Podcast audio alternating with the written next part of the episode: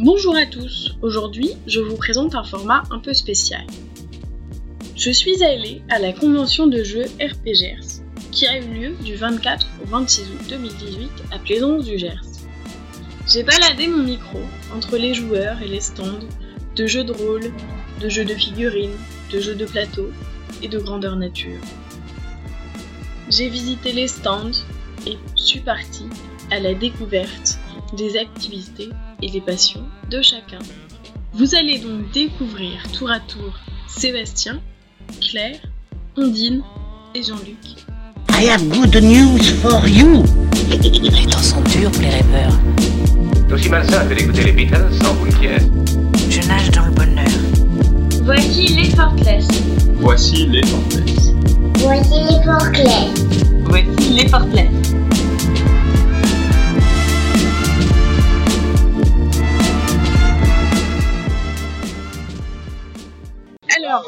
Comment te présenterais-tu? Comment je me présenterai Je suis Sébastien, connu euh, dans le jeu de rôle sous le nom de Goblin Nono, auteur, maître de jeu, joueur, Auteur de, de jeux. auteur de Archipélia, euh, donc, qui est un jeu qui, qui va sortir au mois de septembre, traducteur et, donc euh, éditeur de, de Mystère et pain d'épices et de, des écuries attaques. Trop bien. Alors, quel est votre meilleur moment de festival? Le meilleur de moment de mon festival de, de aujourd'hui. Euh, hier, j'ai fait la cuisine avec les gens de, de RPG Axe et passé de l'autre côté de la barrière pour, euh, pour aider euh, à l'organisation, c'était bien. C'est- ouais, C'était sympa. Surtout le, le- la troisième mi-temps. Alors, quelle est votre passion? Quelle est ma passion? Par faire partager mes rêves. C'est-à-dire? C'est-à-dire que, c'est-à-dire que le jeu de rôle est un moyen formidable de, de transmettre une histoire à plusieurs. Oui. Moi, je suis un peu conteur, un peu auteur, un peu. Quel est votre plus vieux souvenir de jeu? Alors, mon plus vieux souvenir de jeu, euh, j'ai j'ai 11 ou 12 ans. Je suis en colonie de vacances. C'est mon, mon tout premier jeu de rôle. Euh, je pense que de toute façon tous les rôlistes se souviennent de leur, de leur première partie. Ouais. Et, euh, et on joue euh, à, à JRTM, donc jeu de rôle de la Terre du Milieu, qui est un jeu de rôle qui se passe dans le monde de, de Tolkien, de Bilbo le Hobbit. Et donc on est, on est juste deux enfants qui qui veulent pas faire les activités qu'on nous a proposées et il reste un animateur, l'animateur nous a fait du jeu de rôle. C'est génial. Et c'est accessible à tous les enfants et tout drôle ou il y en a qui... C'est tout à fait accessible à tous les enfants à partir du moment où on prend le temps de. C'est euh, et et où on adapte les choses. euh, Il y, a, il y a des jeux de rôle horreur gore euh, qui sont pas adaptés aux enfants. Euh, et puis il y a des jeux de rôle euh, qui, qui sont tout à fait adaptés. Mystère et pain d'épices est, est un jeu sur le- je- où je fais jouer des 7-8 ans. Quel est votre meilleur moment dans tout RPG C'est justement quand je me mets à, table avec mes joueurs que je leur explique euh, mes, bêtises, mes, les choses que je crée, et que je vois que ça passe. Je vois qu'on arrive ensemble à, avoir un terrain commun euh, d'une histoire commune. Et ça, c'est super, euh, super bien. J'ai une anecdote qui me vient, mais c'est pas tout à fait RPG, mais ça aurait pu arriver. Euh, dans, dans, dans Archipélia, donc euh, le jeu de rôle euh, qui, est, qui est médiéval, fantastique, marin, euh, où on joue des pirates, que, j'ai écrit, euh, il y a un peuple qui est matriarcal, donc euh, dirigé par les femmes. Et dans ce peuple, j'avais prévu deux personnages, un tonton Josh et une tati Josie. Parce que je prévois toujours dans mes personnages un personnage double homme-femme, avec les mêmes capacités de l'un l'autre, parce que je veux pas que je veux pas qu'une femme ait à choisir euh, son personnage euh, par défaut parce que c'est la seule femme qui reste dans le groupe, quoi, ou c'est, c'est la seule qui lui parle. Euh, moi, je crée toujours des personnages qui sont, qui sont les deux. Et donc, euh, le personnage, euh, le joueur qui me prend le personnage de, de Tonton Josh, Tati Josie, me dit Mais c'est un peuple matriarcal Je dis Ben oui. Il me dit donc Il est normal que si je sois un homme, je veuille être une femme. Euh, je veux avoir du pouvoir. Je, veux... je dis Oui. Il dit donc Je vais jouer, je, je vais Tati Josh. Et donc, il m'a fait un mélange des deux avec un homme qui voulait être une femme. À la fois très surprenant, très adapté en fait, parce que c'est juste que je n'y avais pas pensé, et vraiment, euh, vraiment bien. Alors, et dans la vie, est-ce qu'il y a un lieu particulier où tu prends du bon temps? Il y a un lieu où je beaucoup dans ma vie. J'ai la chance d'être papa d'une petite fille, Elle a quel âge? Deux ans et demi. Est-ce que tu écoutes une musique pour te détendre? Oui, j'écoute de la musique pour me détendre, mais en ce moment, j'écoute pas de la musique pour me détendre, j'écoute des méditations dirigées. Ah oui? Que C'est sur la chaîne YouTube de, des antisages du bonheur. Oui. Euh, donc il y a un, un monsieur euh, qui fait du yoga, qui fait, qui fait des méditations, et qui, qui a écrit sept, sept leçons euh, qui, qui aident à vivre sa vie euh, de façon pleine et entière. euh, C'est super. et, et il a entre autres sur sa chaîne euh, de, de YouTube des méditations qui sont très calmes et très apaisantes. Tu fais ça le soir ou le matin C'est n'importe quel moment de la journée. Ça peut, ça peut être un plein milieu de travail euh, parce que je me sens stressé, ou, euh, ou la nuit parce que j'arrive pas à dormir, ou, ou en soirée, ou le matin. Et alors, qu'est-ce que pour toi bien vivre? Bien vivre? Ah, euh, question euh, importante. Qu'est-ce que c'est pour moi bien vivre? C'est être en, en accord entre. Enfin, réussir à être en, en accord entre ce que, ce que j'aime, ce que je veux, ce que je sais faire et, euh, et ce pourquoi euh, je peux me rémunérer euh, pour que je gagne ma vie. Euh, c'est le, le principe de, de l'ikigai japonais. euh, si tu arrives à croiser ces quatre choses, euh, tu, travailles, tu travailles forcément dans ta passion et dans quelque chose qui te passionne, donc tu, tu ne travailles pas sur le de ta vie. D'accord. C'est génial. C'est Ben, merci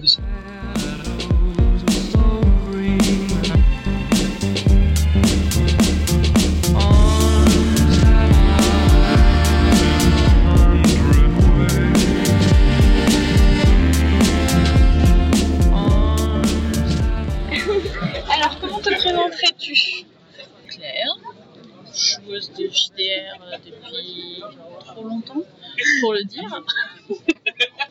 Alors, quel est ton meilleur moment de festival? C'est un moment qui pour moi était un peu particulier parce que j'étais enceinte euh, depuis trois mois et on a fait notre première PGERS euh, comme ça. Je suis arrivée avec des nausées, c'était l'apocalypse.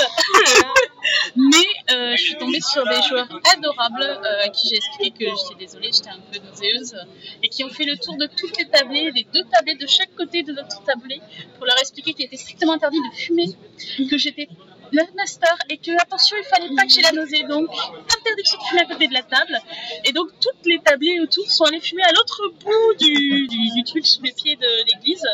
Et j'avais trouvé ça très très gentil de leur part donc je garde un super souvenir même si c'était un souvenir où j'étais très malade Alors, est-ce que tu as une passion dans la vie? Oui bah outre le jeu de rôle euh, voilà je fais aussi euh, des soirées enquête euh, où je partage les univers que j'aime bien donc Harry Potter vampire ce genre de choses. Et c'est ouais des moments que j'aime beaucoup parce que c'est un travail qui est long de préparation que ce soit les écritures, la création des personnages, souvent des costumes, le matériel que les gens vont utiliser et tout. Et quand on arrive et que ça se passe bien, que les gens ils sortent avec lumières dans les yeux, c'est ouais, un super moment et euh, ça vaut tout le travail qu'on a fait avant, même si on y a passé des heures. Et euh, pour les costumes, c'est toi qui les fais? Ouais, ouais, ouais. J'ai développé euh, depuis quelques années la capacité à faire de la couture, à travailler le cuir, à Le coller. cuir? Ouais. C'est hyper dur à travailler. Non, bah non, en fait, faut se lancer, faut accepter de faire des trucs dégueulasses au début. Et en fait, on progresse euh, et on fait des trucs rigolos et, euh, et après, c'est vachement fun. euh. Moi, j'ai- de- depuis que j'ai, j'ai fait ça à la base pour le jeu de rôle et pour le grandeur nature. Et euh, maintenant, chaque année, je suis tous les cadeaux que j'offre euh, à ma famille. euh, je fais, je fais quelques vêtements, je fais voilà, c'est des trucs que j'ai développés euh, alors que c'est pas fait pour ça, mais en fait, ça m'a beaucoup plu. Donc j'ai continué, ouais, par le jeu de rôle, et, euh, le GN, par le jeu de rôle, mais c'est pareil, par exemple, euh, mes écrans de maître de jeu, c'est des écrans que j'ai cousus dans lesquels je mets du plastique, je les fais moi. Voilà, je fais mes poches à dés, euh, je fais plein de trucs comme ça, et euh, je trouve que c'est vachement sympa. Ça m'a permis de développer des, voilà, des talents euh, pratiques que j'avais pas forcément, et ça m'a permis aussi de développer l'organisation. Quand on part en convention, il faut prévoir toutes les éventualités, tous les scénarios. Et c'est vrai que ça, c'est des trucs que avant, je me les mains dans les poches, quoi. Et maintenant, bah, j'ai ma petite caisse d'orga, mon petit machin, et ça s'applique dans la vie tous les jours.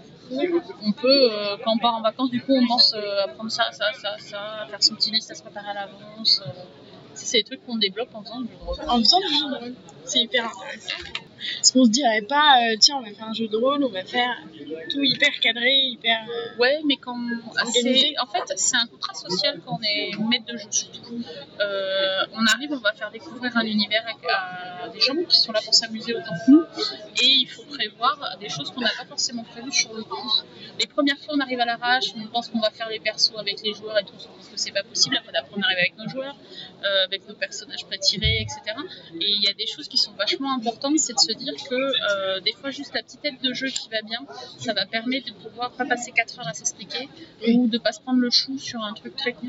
Donc on va préparer, ben, moi quand je fais jouer à Vampire, j'ai une petite aide de jeu qui s'appelle Comment survivre à son premier Elyséum, parce que les joueurs connaissent pas forcément Vampire, donc c'est un jeu qui est assez compliqué. Ils lisent les aides de jeu, ils savent ce que moi j'attends d'eux quand ils sont dans, le jeu, ce que moi j'applique comme règle, parce que chaque master a sa façon de voir les choses. Et ben ça m'a ça m'a évité des heures de, de prise de tête, d'explication, de machin. Ils lisent l'aide de jeu. S'ils ont des questions, je réponds. Et ben, ça fait 10 ans que je me la traîne, mon aide de jeu. quoi. J'ai fini par la plastifier et puis basta. Et ben ouais, c'est de l'organisation et ça marche. Et petit à petit, ça permet de faire ça. Mais c'est pareil, je fais une tablée de nains et jardin. C'est un jeu super où on incarne des nains de jardin en plate de 40 cm qui doivent sauver le monde. J'y crois à fond. Et au fur et à mesure, j'ai développé. Parce que les gens m'ont demandé des trucs. Et un jour, j'ai un joueur, il a pris la, ta- la nappe en papier de la table, il s'est fait un bonnet en papier, il était trop fier. Et la fois d'après, je me suis dit, bon, bah, pour ceux qui veulent, j'avais fait trois petits bonnets en couture, en feutre. Ils se sont battus pour les trois petits bonnets parce que je fais jouer à cette personne.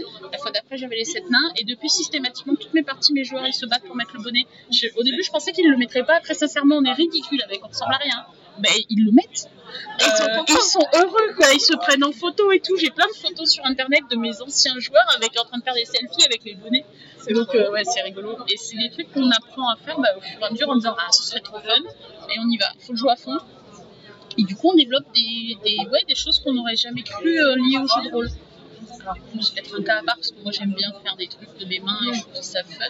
Mais je pense que tous on a développé euh, parce que des fois on a besoin ben, euh, de réparer un truc. De... C'est pareil, moi j'ai des potes quand ils ont les bouquins qui sont cassés, ben, ils savent, euh, ils ont des serre-joints, des machins, ils vont recoller, ils vont. Ben, c'est des, c'est, c'est des compétences qu'on apprend Par le jeu. par le jeu. Et ça c'est vachement sympa. Quel est ton plus vieux souvenir de jeu? Ma première partie, j'avais, ouais, je devais avoir 20-21 ans. Euh, C'était la- l'apocalypse. Jamais j'aurais dû continuer le jeu de rôle après cette partie. Euh, C'est un vampire. Euh, je devais jouer un ventrou, alors je connaissais rien, je savais pas ce que c'était. Voilà. On m'a dit t'es un personnage hautain, faut que tu prennes les gens de haut, t'es un noble, etc. Et donc, bon, euh, mon premier roleplay, je me lance et je prends de haut le premier mec qui me parle. Sauf qu'en fait, le premier mec qui me parlait, le, jeu, le, le, maître- le maître de jeu m'avait pas forcément tout, expliqué. Et c'était le prévôt du coin. Donc, en fait, il m'a m'a une pistole. les, les autres joueurs m'ont récupéré, m'ont pioté dans un coffre de bagnole. Et donc, j'ai passé 4 heures à écouter les autres jouer. C'est mon premier souvenir de partie. Mais j'ai continué après. Sans déconner, j'ai continué après. Euh, après, je suis tombée. Et en fait, et ça, c'est mon premier. mon- ma première partie, c'était ça. C'est une partie que masculine. J'étais la seule meuf et tout. Alors, je sais pas si c'est un rapport. Après, je pense qu'il y a eu un rapport. hein.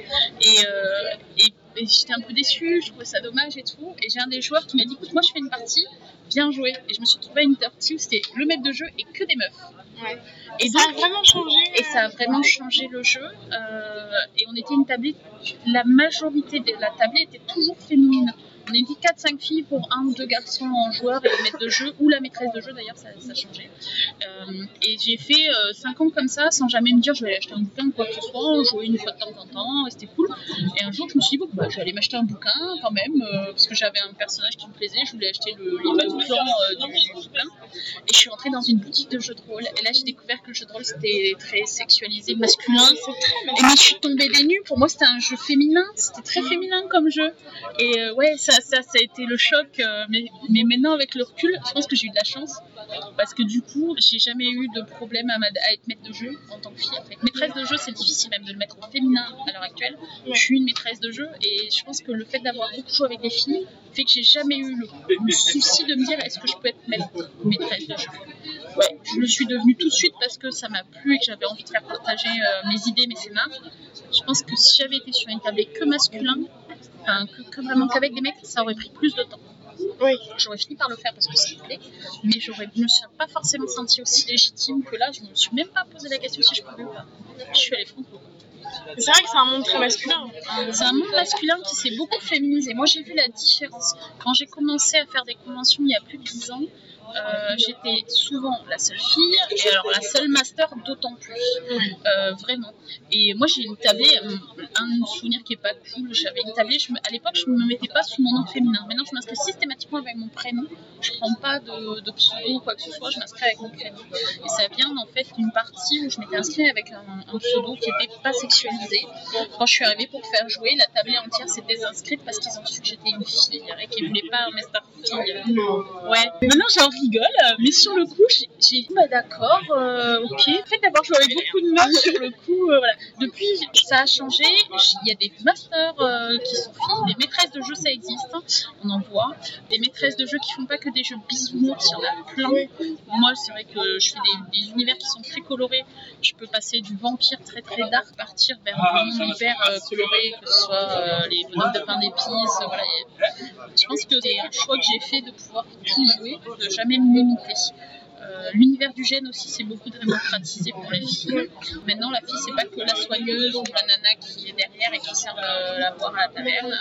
Il y a des chefs de faction féminins. C'est en train de bouger. Vraiment, et pourcentage de filles est plus important. Ça va se développer, d'autant plus on amène quelque chose de différent quand on amène la mixité. Une tablée que filles, une tablée que garçons, ça va pas se passer de la même façon qu'une tablée mixte. Et je pense que c'est beaucoup plus riche quand on peut faire du mixte et quand on peut apporter ça. Après, c'est vrai que souvent, euh, je suis la seule fille à table et en plus, je suis la seule. Ça arrive, mais moins. moins. Vraiment, je trouve que ça s'est bien démocratisé.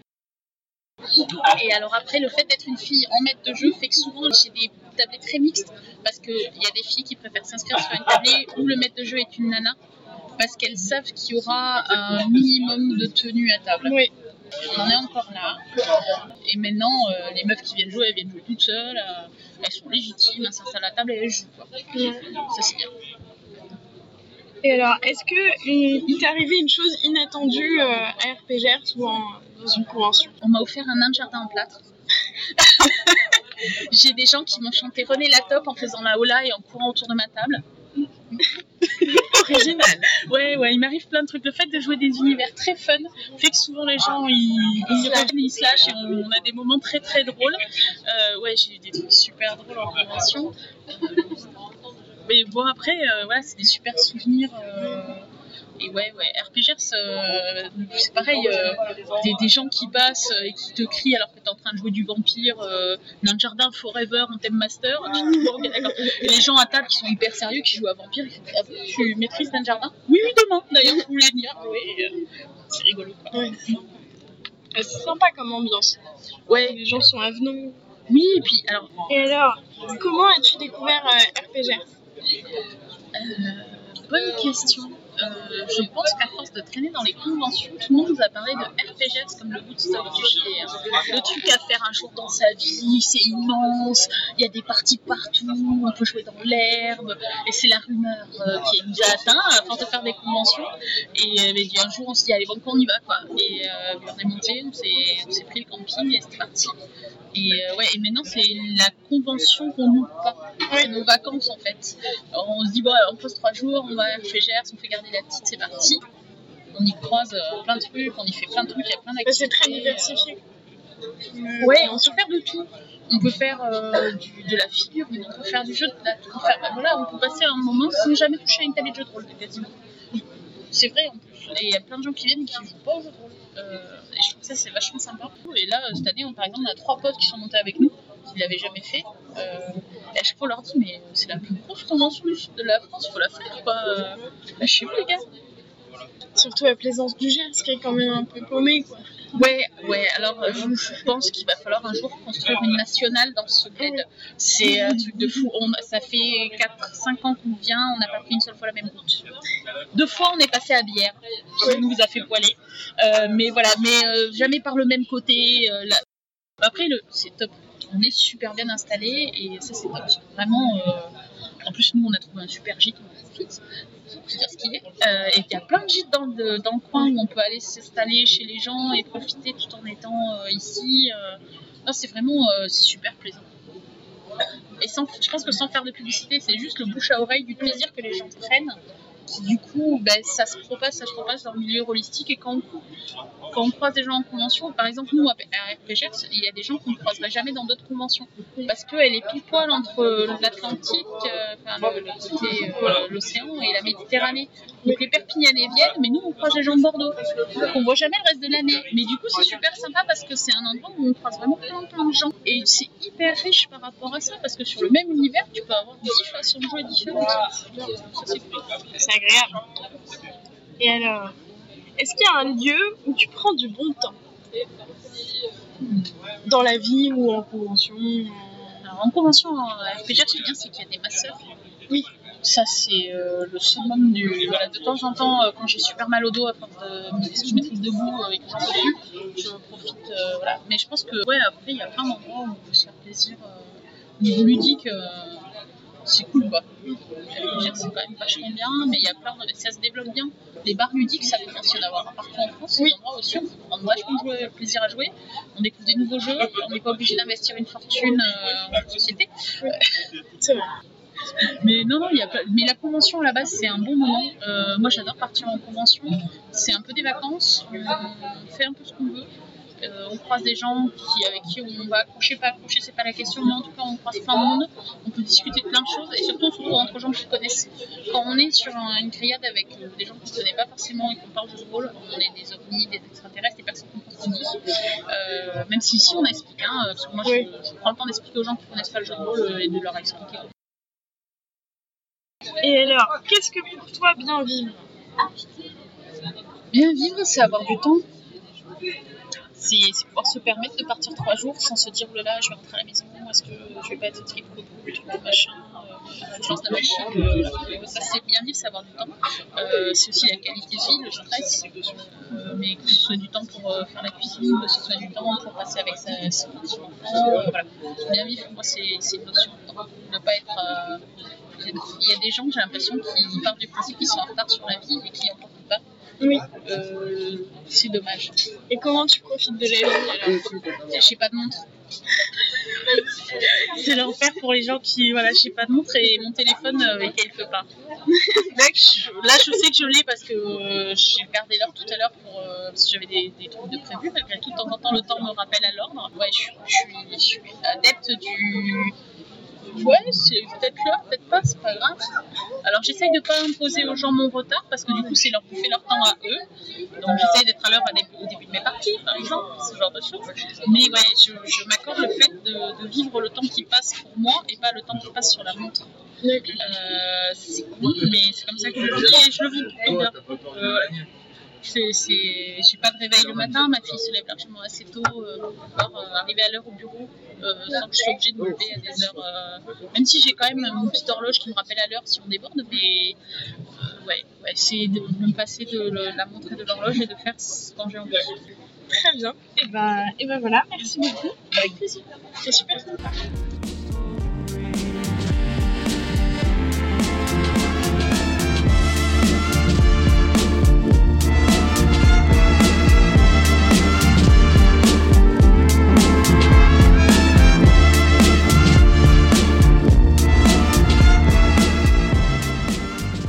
Alors, comment te présenterais-tu Ben, je m'appelle Ondine, j'ai 28 ans. Euh, je suis auxiliaire de vie à la base. Euh, enfin, je travaille en tant qu'auxiliaire de vie sur Tarbes. Et je travaille en parallèle euh, la réflexologie plantaire, palmaire et je fais du magnétisme aussi D'accord. depuis 10 ans maintenant. Et je viens de me déclarer en début d'année. Voilà. D'accord. Et comment t'es arrivé euh, à la réflexologie et tout ça? Pendant que je passais mon BTS à Tarbes, en parallèle, euh, pendant les vacances, j'ai fait une formation de réflexologie plantaire. Je m'intéressais toujours à ces médecines parallèles et tout ça. Mhm. Et mon père, euh, il a, euh, on va dire qu'il a un don aussi, donc du coup, euh, j'étais baignée dedans Ouais. depuis toute petite. Et le magnétisme, ça marche comment? Parce que c'est des trucs très abstraits en fait. Ouais, en fait, je pense que c'est- quelque chose qu'on sent qu'on a, Oui. en fait. Quand on est prêt à recevoir, on le, On le ressent. on le ressent, ouais. C'est hyper intéressant. C'est vrai, quand on ne connaît pas, bah, Ouais. C'est vaste après, parce que chacun a sa méthode. euh, En réflexologie euh, plantaire et euh, palmaire, sont vos cours? Enfin, il y a des. Moi, j'ai appris avec la pratique à- chez Marise Révola à la Loubert, qui est réflexologue professionnelle, qui a fait ses études à Toulouse et tout ça. Et qu'est-ce que ça apporte sur le corps? Un bien-être euh, infini. et c'est vrai que la réflexologie plantaire, on peut travailler sur euh, tout le corps, Ouais. avec les points réflexes et tout ça. C'est hyper intéressant. Chaque petite partie euh, de la voûte plantaire. De la voûte plantaire représente un organe euh, ou un membre du corps. C'est pas miraculeux, mais bon, Alors, est-ce que tu as une passion dans la vie? Une passion. Euh, le cinéma, les films. Le film Ouais. Et euh, comment tu prends soin de toi? Si c'est euh, par des massages, par des soins des- Moi, c'est juste regarder la nature, Ouais. mon chat. Marcher. Marcher, ça fait vachement de bien. mettre la musique. écouter de la musique, ouais. Qu'est-ce que tu Ça me écoutes comme musique? Des musiques de films. Par des exemple? BO. La musique d'Avatar, par exemple. Ouais. James Cameron. Tout ce qui est Hans Zimmer, compagnie. Et comment t'as connu RPGers Par mon ex-petite amie. ça fait maintenant. euh, Pour toi, il y a une relation entre le bien-être psychique et le bien-être physique. oui, je pense que c'est lié. C'est lié. Quand on n'est pas bien euh, psychologiquement, il y a un effet. euh, pas directement, enfin. Au bout d'un certain temps, ça influence sur le corps physique, Ouais. effectivement. En, en négatif, Oui. ou en positif quand ça va bien. L'eczéma ou le zona, par Ouais. exemple, ça c'est nerveux. La Ouais. personne, elle n'est pas bien et elle extériorise comme ça. Euh, alors, qu'est-ce que tu penses du bien-être euh, marketing euh, dans les magazines, euh, sur les réseaux sociaux, euh, qui, Ça qui impose plein de trucs ou pas Si c'est une pression? Tu ressens une pression pour toi de euh, d'être bien tout Oui. le temps de- Constamment. Bah, par exemple sur Facebook, euh, sur Instagram, euh, à la télé, on voit que ça. Oui. On voit ça. Et, euh, et à ce moment-là, faire des massages et tout ça, ça, pour- ça peut t'aider à te reconnecter à ton corps et à te Oui. dire bah non, euh, tout ça on s'en fout. Oui, ça peut. Ça peut, ouais. Et, et- Se recentrer sur soi-même. ouais. Ouais. Et est-ce qu'il y a un exercice de réflexologie euh, palmaire que tu pourrais euh, décrire pour euh, se détendre? Se masser la paume de la main, que dans, les- euh, dans le sens des aiguilles d'une montre. D'accord. Faire doigt par doigt, étirer les doigts. Au niveau de- des poignets aussi, malaxer. Après, au niveau de la voûte plantaire aussi, c'est Ouais. intéressant aussi de, de se masser les pieds, de bien euh, prendre soin de ses pieds. Oui. Ça ne fait pas ça. Ils sont sur la route toute la sainte journée. On ne fait pas ça, attention. Et alors, est-ce que tu as une routine particulière pour te détendre? Alors moi, je me mets la musique, je vais dans la salle de bain, je m'attache les cheveux, je me fais le masque, je suis toute verte, Ouais. je me fais le masque pour les cheveux et tout. Euh, je me sens bien après. Ouais. Je prends soin de moi et puis je me sens bien après. Prendre soin de toi, ça fait que tu te sens bien. Ouais, ouais. Et prendre soin des autres aussi, ça me fait du bien aussi. Ouais. Ça fait du bien. Qu'est-ce que ça t'apporte? Bah, du bien-être, entre guillemets. Ouais. Ouais, j'aime. J'aime aider les gens, tout simplement. Ouais. Qu'est-ce que tu fais le week-end pour profiter de la vie Je sors avec les copains, Ouais. les copines. Rien que le temps d'un repas, on écoute de la musique, on boit un coup, c'est sympa. Rien que ça. Est-ce que tu te sens libre dans tes actions Oui, très. Ouais. Depuis un certain temps, oui. Avant. Parce ouais. qu'avant, non. Non. Ça Si dépend de la fréquentation. Maintenant, je côtoie des personnes avec qui, voilà, je peux, euh, je peux m'exprimer librement, ouais. Et alors, qu'est-ce que pour toi bien vivre? Bien. Faire quand même attention à soi, mais quand même profiter. Profiter. En faisant attention. Prendre conscience de son corps. Et se recentrer de temps en temps.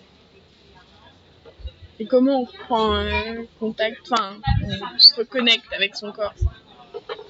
Écouter son corps. Juste se poser, s'asseoir dans une pièce vide et écouter ce qu'il y y a autour, jusqu'à un moment où on ne peut plus rien entendre autour et juste euh, s'écouter soi-même. Trop bien. Et ben merci beaucoup. De rien, avec plaisir. C'est super.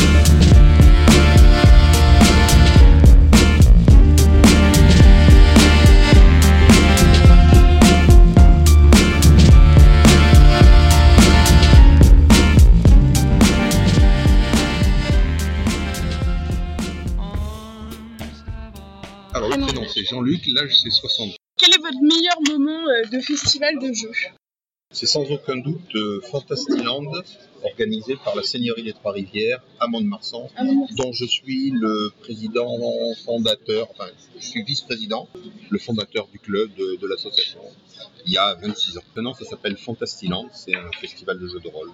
Est-ce que vous avez une passion dans la vie Alors, une passion dans la vie, on va dire que le jeu de rôle en fait partie, énormément. Et sinon, je suis motard. Oui. Je, fais, je joue avec l'informatique euh, 20 heures par, par jour. Et c'est bien ça déjà.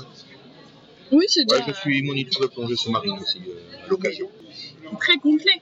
Et quel est votre plus vieux souvenir de jeu? En jeu de rôle, ça sera en 1982 à Paris, lorsque j'ai fait, j'ai été invité à ma première partie de jeu de rôle. Le personnage s'appelait Clairvoix, je l'ai toujours. C'était un ranger niveau 2 avec 0 XP. Et nous sommes partis à l'aventure. Et mon premier combat, voilà. Et je peux vous raconter tout le reste de l'histoire, je m'en souviens encore. Ah oui. Premier souvenir de jeu, je jouais aux échecs. Oui. Et une fois, j'ai été en Angleterre quand j'avais 14 ans. J'ai joué pendant presque 5 heures avec un petit jeune de mon âge. Et j'ai fait une partie nulle. Et je me souviens que les parents qui étaient là, la mère, elle me dit c'est très bien. Je dis bah ouais, mais bon, j'ai pas gagné. Si, si, lui, il est champion d'Angleterre par équipe. Ah, Ah. souvenir, j'avais 14 ans. Très bien. Comment vous avez euh, découvert RPGers Bah, je suis rôliste RPGers, euh, enfin depuis que ça existe presque. euh, voilà, je connais depuis des années. Voilà, et puis on n'est pas loin. Oui, À Marsan. 60 bornes, euh, voilà. Alors, quel est votre meilleur moment du festival RPGers Je crois qu'en tant que maître de jeu, je fais jouer à JRTM depuis 87 et je crois que je, je m'éclate quand même malade plus que les autres. Et puis en plus, je fais, j'ai souvent tendance à faire entre 95 et 99% d'improvisation. Oui. J'ai une idée, je pars là-dessus et je suis Et jamais sur le roule, sable. euh, Je suis jamais, jamais, jamais sur le sable. J'ai toujours des idées et puis en plus je les étaye. C'est-à-dire quand on me demande la description du machin tel que je l'ai créé comme ça, Oui. en instantané, je le crée et je l'explique et je le démontre et ça, ça fonctionne. Donc j'ai cette force-là. Voilà, c'est tout. Mais je m'éclate comme un malade. J'ai déjà proposé deux parties et je sais pas si je vais pas en proposer bah, trois de plus. Quoi. Qu'est-ce que vous faites pour profiter de la vie? Alors d'abord, je suis retraité. Oui. Donc euh, c'est bien déjà. On commence à que je confirme que tous les retraités sont extrêmement occupés. Extrêmement. Donc euh, pour profiter de la vie, je crois que j'ai depuis quelques années l'idée de chercher où est le plaisir, de goûter les choses, de les apprécier, de les vivre pleinement. Alors effectivement, il y a toujours des embêtements, euh, il y a toujours des trucs qui ne nous plaisent pas, il y a toujours des coups durs, il y a, il y a le banquier qui vous appelle, enfin il y, a, il y a des conneries comme ça. Quoi. Ça, c'est des choses qui font partie de la vie. Et moi, je me focalise sur les moments plaisir. Et les moments plaisir, que ce soit seul ou à deux, il faut, euh, il faut en profiter à un moment ou à un autre. C'est take it easy, quoi. Euh, Voilà, euh, lâche prise, profite de ce qui est en train de se passer. Après, tes emmerdements, tu les retrouveras. Mais en attendant, profite, décompresse, euh, voilà. C'est un peu ma philosophie. Parce que bon, euh, c'est vrai que j'en ai, comme tout le monde, certainement, plus ou moins bavé. Voilà, la philosophie, c'est lorsque c'est possible et lorsque c'est réaliste, bien sûr, euh, on cherche le, côté plaisir des choses. Que ce soit dans une glace, devant un morceau de pain, Et est-ce qu'il y a un lieu à Mont-Marsan ou dans le Gers c'est un bon plan où on peut profiter de la vie? Les bons plans, il y en a pour Ah, tout. Les bons plans, c'est regarder autour de vous, euh, asseyez-vous, dites bonjour à quelqu'un, souriez-lui, il vous le rendra. Et un sourire, ça donne tout, quoi. Donc, euh, les bons plans, il y en a, il y en a plein partout. Il y en a plein partout. Et qu'est-ce que pour euh, vous bien vivre? Bien vivre. Alors, j'aime bien manger et manger bien. Et là, c- j'en profite facilement. Donc, euh, ben, on mange bien, hein, on se fait plaisir. Quelques satisfactions dans la vie. Même si on a plein d'emmerdements, il en faut une de temps en temps, euh, au moins tous les jours. Enfin, il reste trois secondes de plus au lit, mais je m'étire, euh, je jette les draps, tant pis, je refais le lit, mais c'est pas grave. Mais ce matin, j'ai pris beaucoup de plaisir à prendre mon petit déjeuner, à boire euh, mon jus de pomme, à partager ce jus de pomme avec mon perroquet qui vient boire dans mon verre. Vous avez un perroquet? J'ai un perroquet, j'ai une Amazon euh, rouge. Et comment vous nourrissez les oiseaux? Je crois pas. Elle venait euh, casser la croûte un peu avec moi. Elle me prenait, par exemple, tartine de pain, pain, beurre, confiture. Je trempe la tartine, je mange un coup, et puis elle, je me tends la tartine, elle croque un coup dedans, et puis je retrempe, je remange, elle recroque un coup, euh, voilà. Pour profiter Le- de la vie. Est-ce que vous avez une Madeleine de Proust? Des choses qui me rappellent mon enfance, c'est très ponctuel ça.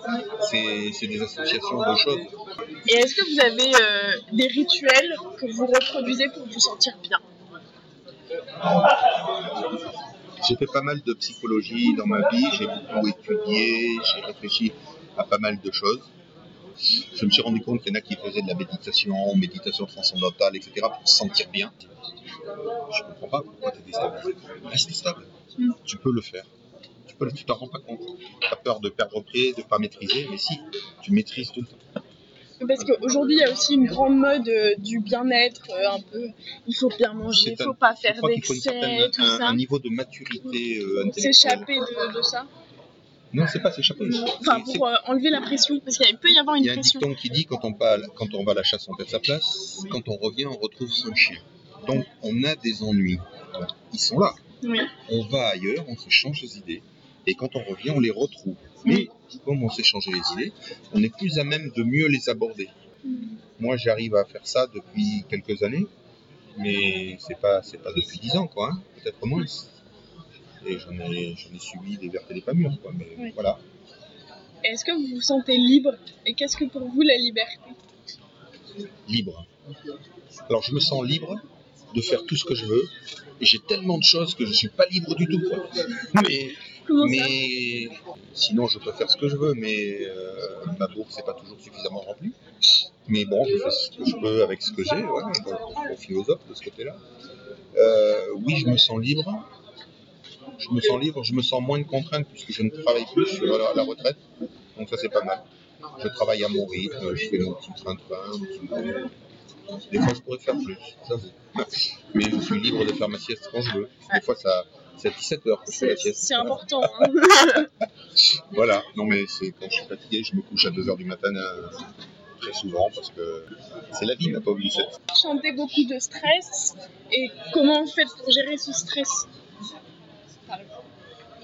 Alors petit à petit dans ma vie, je me suis rendu compte que c'était la course à l'occupation. Quand j'ai divorcé il y a quelques dizaines d'années, ouais, déjà, euh, je me suis retrouvé tout seul, sans un rond parce qu'il fallait payer euh, la baraque, il fallait payer la pension, etc. Et donc, euh, ça je tournais en rond comme un ours en cage. Donc, je me suis mis de plus en plus dans les jeux, dans l'ordinateur, jeux de rôle. Et donc, c'était la course à l'occupation. Oui. Le but du jeu, c'était de ne pas rester à rien faire. Parce que quand on est à rien, resté à rien faire, on a l'esprit qui vagabonde, on focalise et on s'auto-descend en flamme. Et puis maintenant, depuis une dizaine d'années, euh, je veux dire que je relativise plus et que ça va. Je suis plus obligé d'être occupé. Voilà. Et moi, je suis collectionneur de pierres semi-précieuses. Ah, c'est vrai pierres, Et du coup, est-ce que vous croyez au pouvoir des pierres? Oui, absolument, c'est la lithothérapie. Et Comment vous expliquerez euh, J'expliquerai ça par une sorte de magnétisme dû principalement aux couleurs. Oui. Aux couleurs et aux compositions de la pierre. On sait que chaque élément a une radiation particulière. Oui. Et donc les pierres sont composées d'éléments qui ont toutes une radiation particulière. La composition de ces radiations vous permet d'avoir certaine, un certain effet sur les corps humains. Ma mère a un bracelet en lapis lazuli Oui. et quand elle a des courbatures et qu'elle ça revient, etc., elle met son bracelet. Sauf que je lui ai dit maintenant, au bout de 3-4 jours, tu l'enlèves. Capable d'écouter quelqu'un, quelqu'un peut vous aider. On ne peut aider que les gens qui veulent bien. Et ben voilà. Merci beaucoup.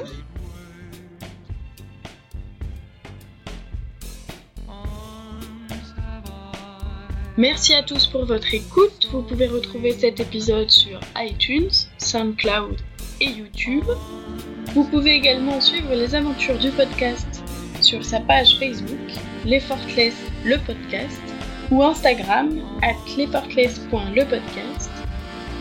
Pour participer à l'émission, vous pouvez me contacter à l'adresse mail lesfortless.lepodcast.gmail.com Merci à tous